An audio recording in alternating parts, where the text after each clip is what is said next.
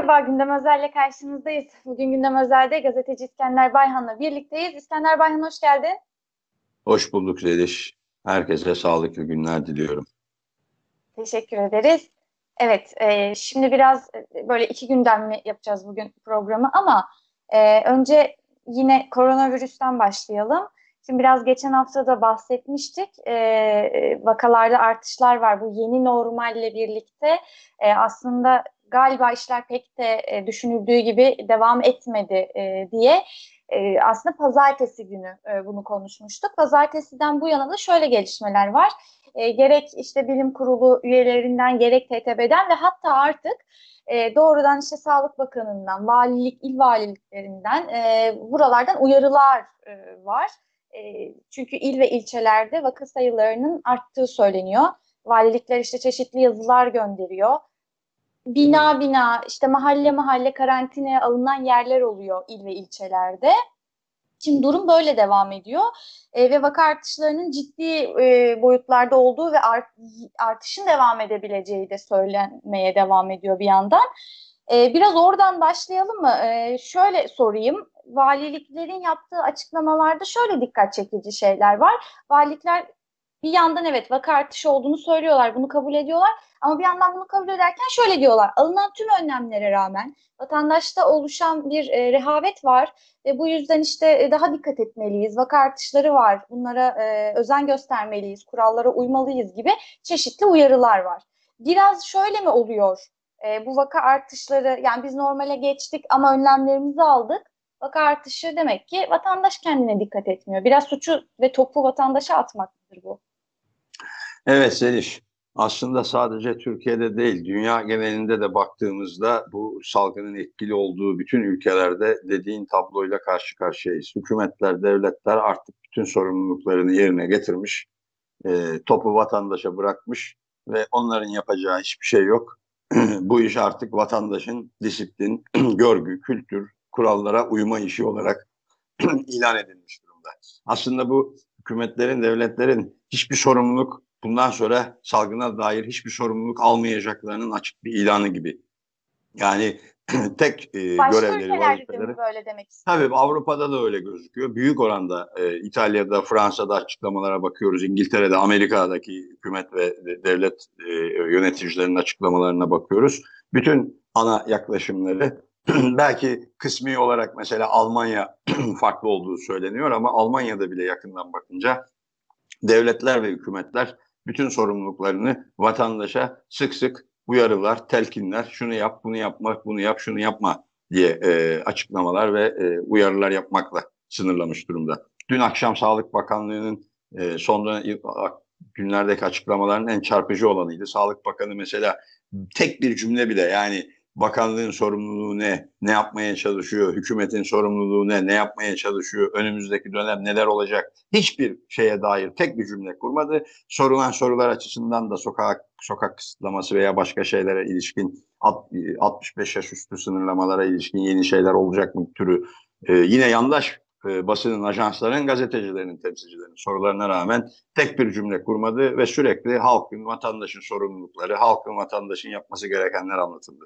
Bu bize şunu gösteriyor. Yani iyi olan, başarılı olan, bu sürece dair olumlu olan ne varsa hükümetlerin, devletin marifeti. Bunları yaptı ki bence Türkiye'de Cumhurbaşkanı bunu daha açık söylüyor. Yani her şey üzerine düşeni hükümet, devlet yapmış tek adam ne istiyorsa e, bu, bu salgına dair ne yapılması gerekiyorsa yapmış ama halk vatandaş maalesef vurdum duymaz, umarsız, kurallara uymuyor, söylenenleri dikkate almıyor. Onun için de başımız sürekli belaya giriyor. Son beş gündür de onun için vakalar çok yükseldi. Denklem bu yani.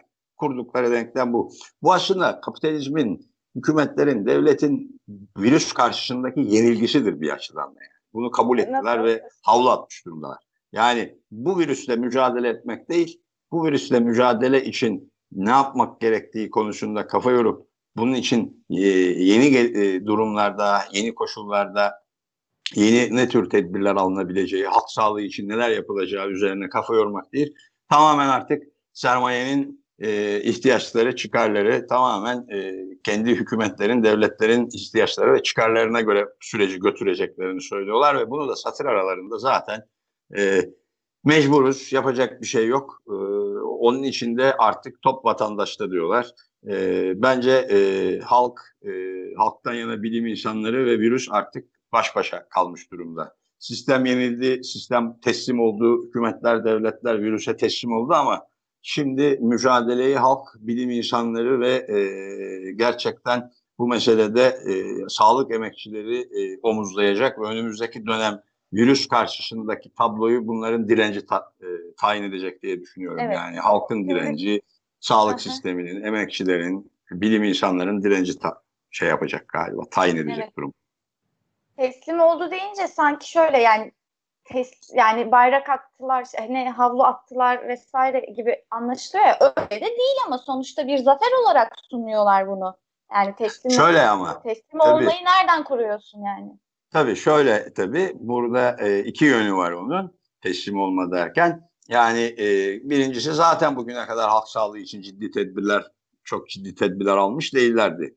E, sürekli sık sık e, evet bir yandan virüsle mücadele edeceğiz, bir yandan da ama işte üretim devam etmesi lazım, çarklar dönmesi lazım diyorlardı. Sürü bağışıklığı bu işte en iyi yöntem diyorlardı. Dolayısıyla e, zaten ciddi tedbirler almıyorlardı. Onun için bir yanı teslim olmanın bir yanı artık bunu da söylemiyorlar. Yani bunları da e, bırakmış durumdalar. Yani yeniden ne tür tedbirler alınabilir, ne tür düzenlemeler yapılabilir, halk sağlığı için hükümetler, devletler ne tür adımlar alacaklar, yeni yeni, yeni sosyal programlar, yeni destek programları, mesela sağlık taraması açısından, halk sağlığı açısından atılacak yeni adımlar, buraları bırakmış durumdalar. Teslim olmadan kastettiğim şeylerden birisi bu.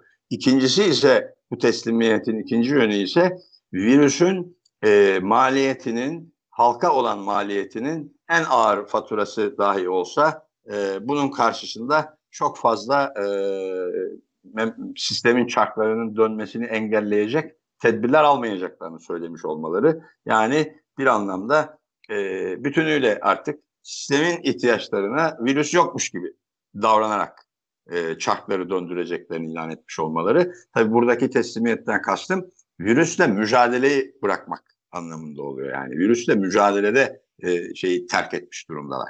E, dolayısıyla virüsle mücadele artık halk ve e, bilim insanlarının, halktan yana bilim insanlarının, sağlık emekçilerinin gönüllü ve dirençli bir çabasına kalmış durumda. Pande düşün hastanelere ilişkin geçmişte basit bir örnekleme mesela pandemi hastaneleri ilan etmişlerdi, çalışma sistemini ona göre düzenliyorlardı. Hastanelerdeki e, e, iç işleyişi buna uygun düzenlemeye çalışıyorlardı. İyi kötü böyle sağlık emekçilerinin de baskısıyla bir şeyler oluyor. İşte bunlar bile ortadan kalkmış durumda. Yeniden bunların olup olmayacağını bile bilmiyoruz. Dolayısıyla zaten e, dediğim gibi ciddi bir şey yapmayan devletler, hükümetler e, şimdi artık tamamen e, virüs karşısında yenilgiyi kabul etmiş durumdalar. Bu sistem virüsle mücadele edemez. Bunu açık olarak ilan etmiş durumda. Bütün e, hükümetler ve devlet yönetimleri. Bu bunu çok bir dolayısıyla halk mücadele etsin diyorlar yani.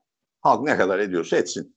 Bu e, bir, bir anlamda da tabii e, bilim karşısında da teknoloji karşısında da e, sistemin e, iflasının e, bir ürünü yani. Çünkü bir, virüsle bilimle mücadele edersiniz. Virüsle teknikteki gelişmelerle mücadele edersiniz. Virüsle sosyal politikalarla mücadele edersiniz. Bunların hepsini e, maskeye, mesafeye ve e, hijyene bıraktılar. Evet, evet, evet. E, zaten tedbir olarak açıklanan şeyler de artık bu yeni normalle birlikte. İşte en son e, büyük şehirlerde yani İstanbul, Ankara ve Bursa'da e, maske takmanın zorunlu e, olduğu açıklandı. Zorunlu hale geldiği söylendi. Toplamda 48 ilde maske takma zorunluluğu var. Onun evet. dışında işte vakaların arttığı yerde e, artık belki de işte önlemlerin e, zorlaştığı yerlerde mesela Konya bunlardan bir tanesi.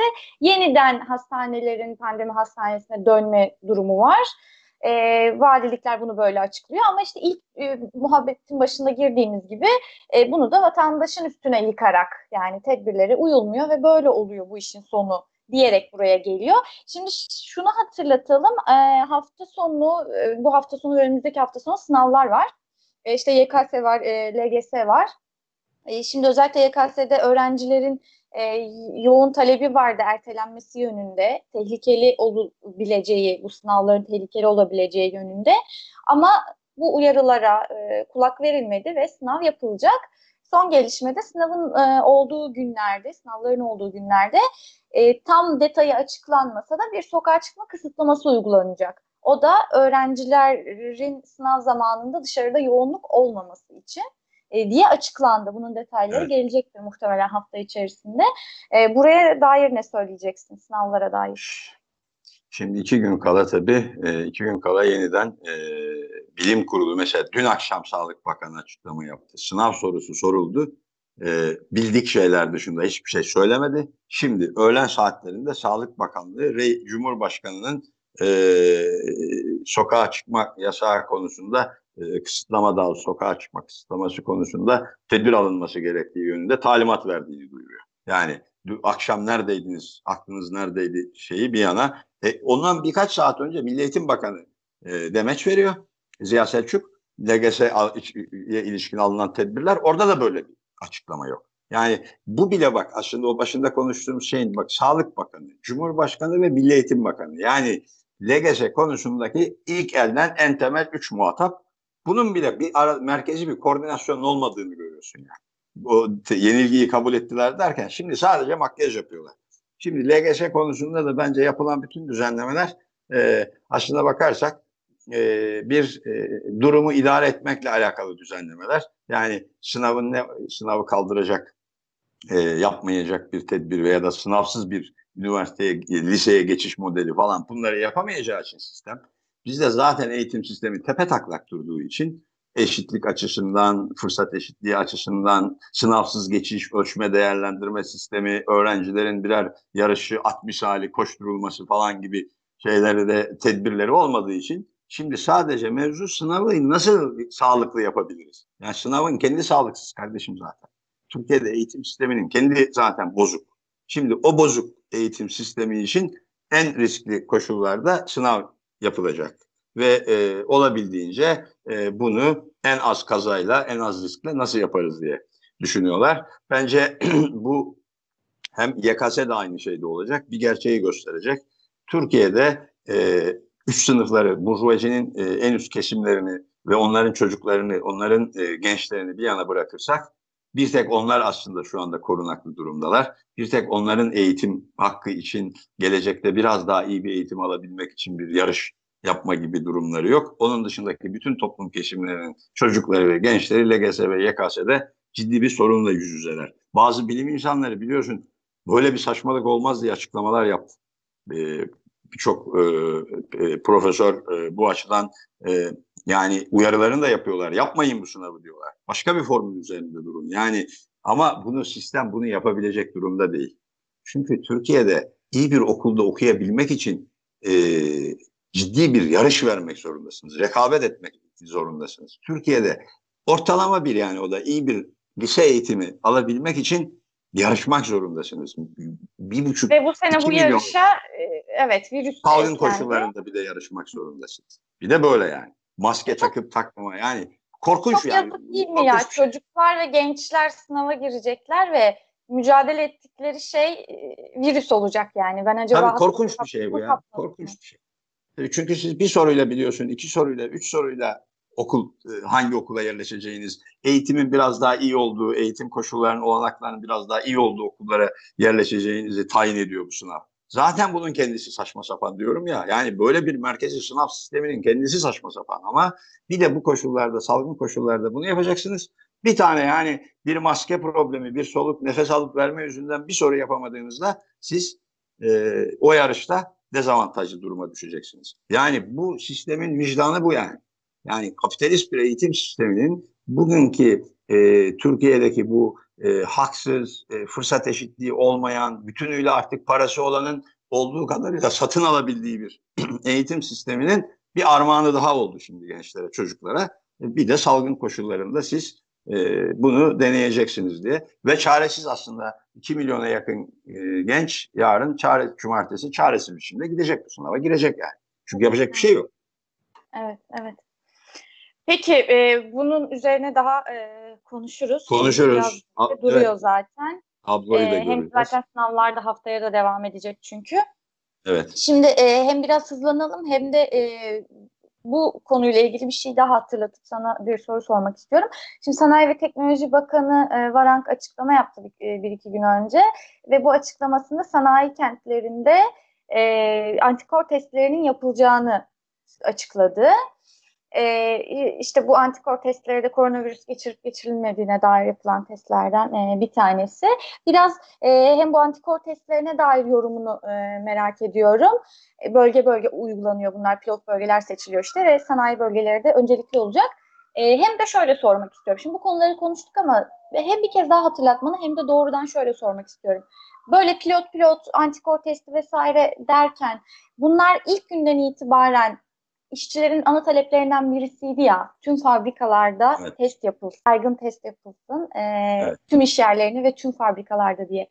Tüm iş evet. ve tüm fabrikalarda neden test yapılmadı? Yani test çok mu maliyetli?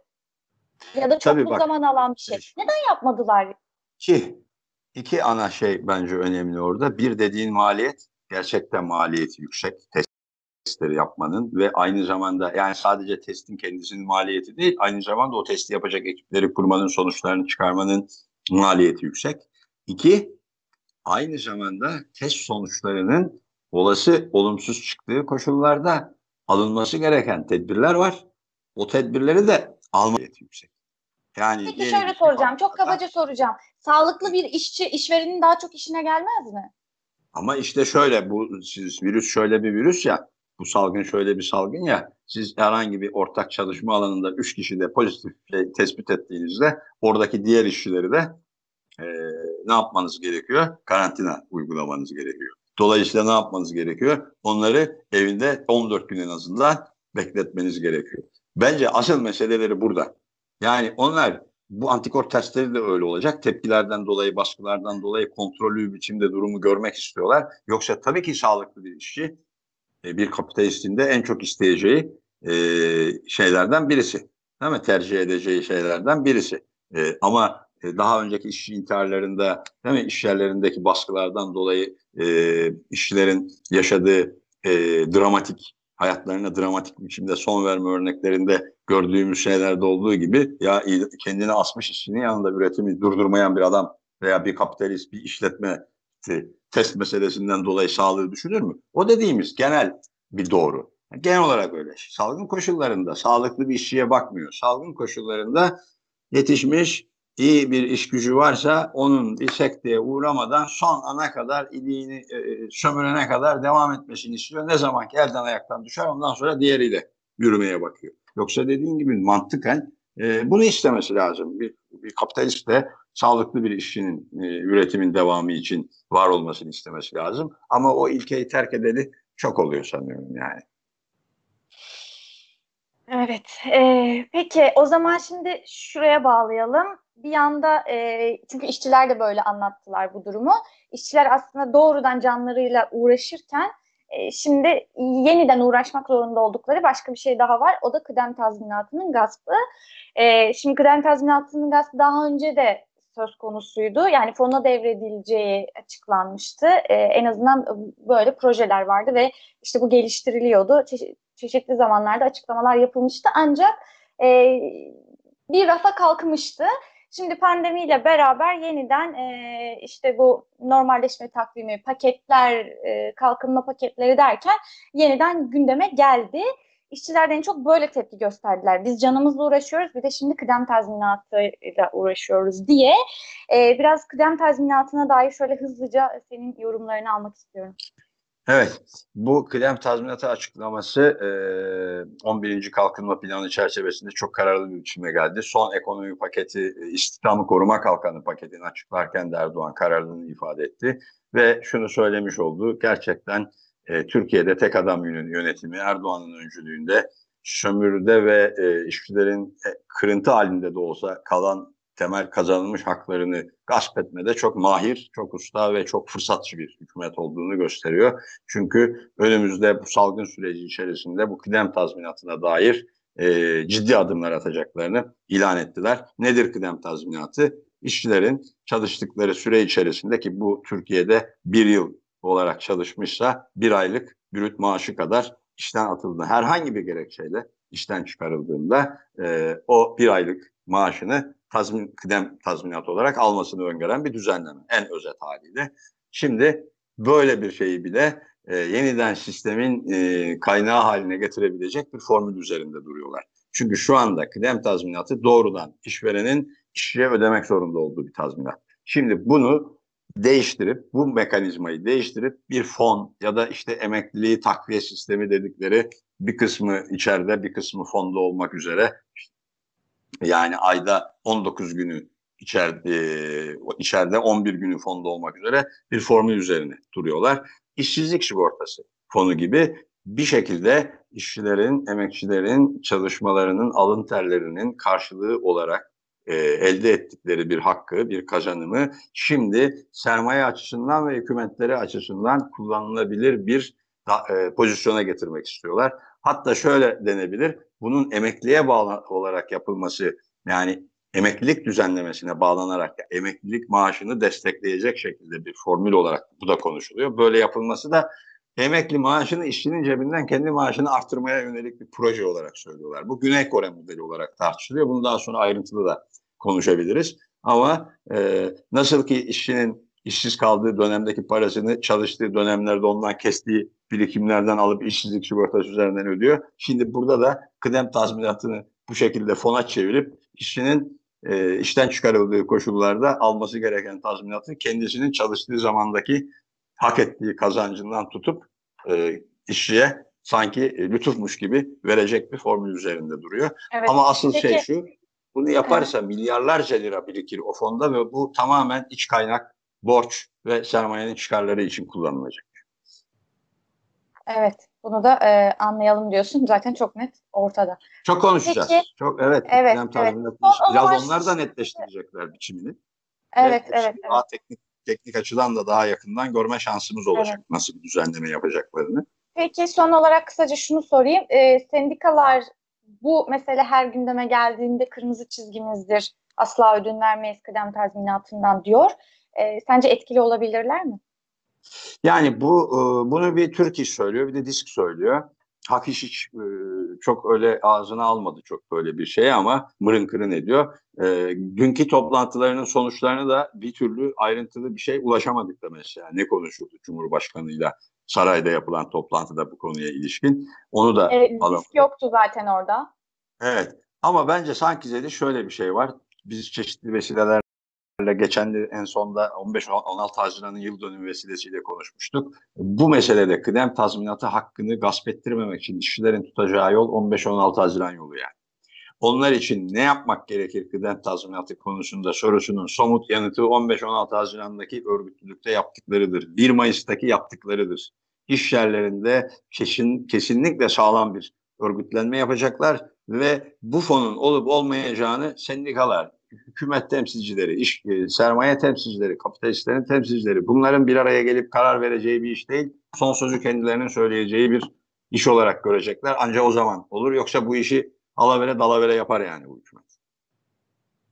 Peki çok teşekkür ediyorum değerlendirmelerin için. Ben teşekkür ediyorum. Tekrar sağlıklı günler dileyip pazartesi görüşmek üzere diyorum. Teşekkür ederiz. Görüşürüz. Evet Gündem Özel'in bugünlük sonuna geldik. Yeniden görüşmek üzere. Hoşçakalın.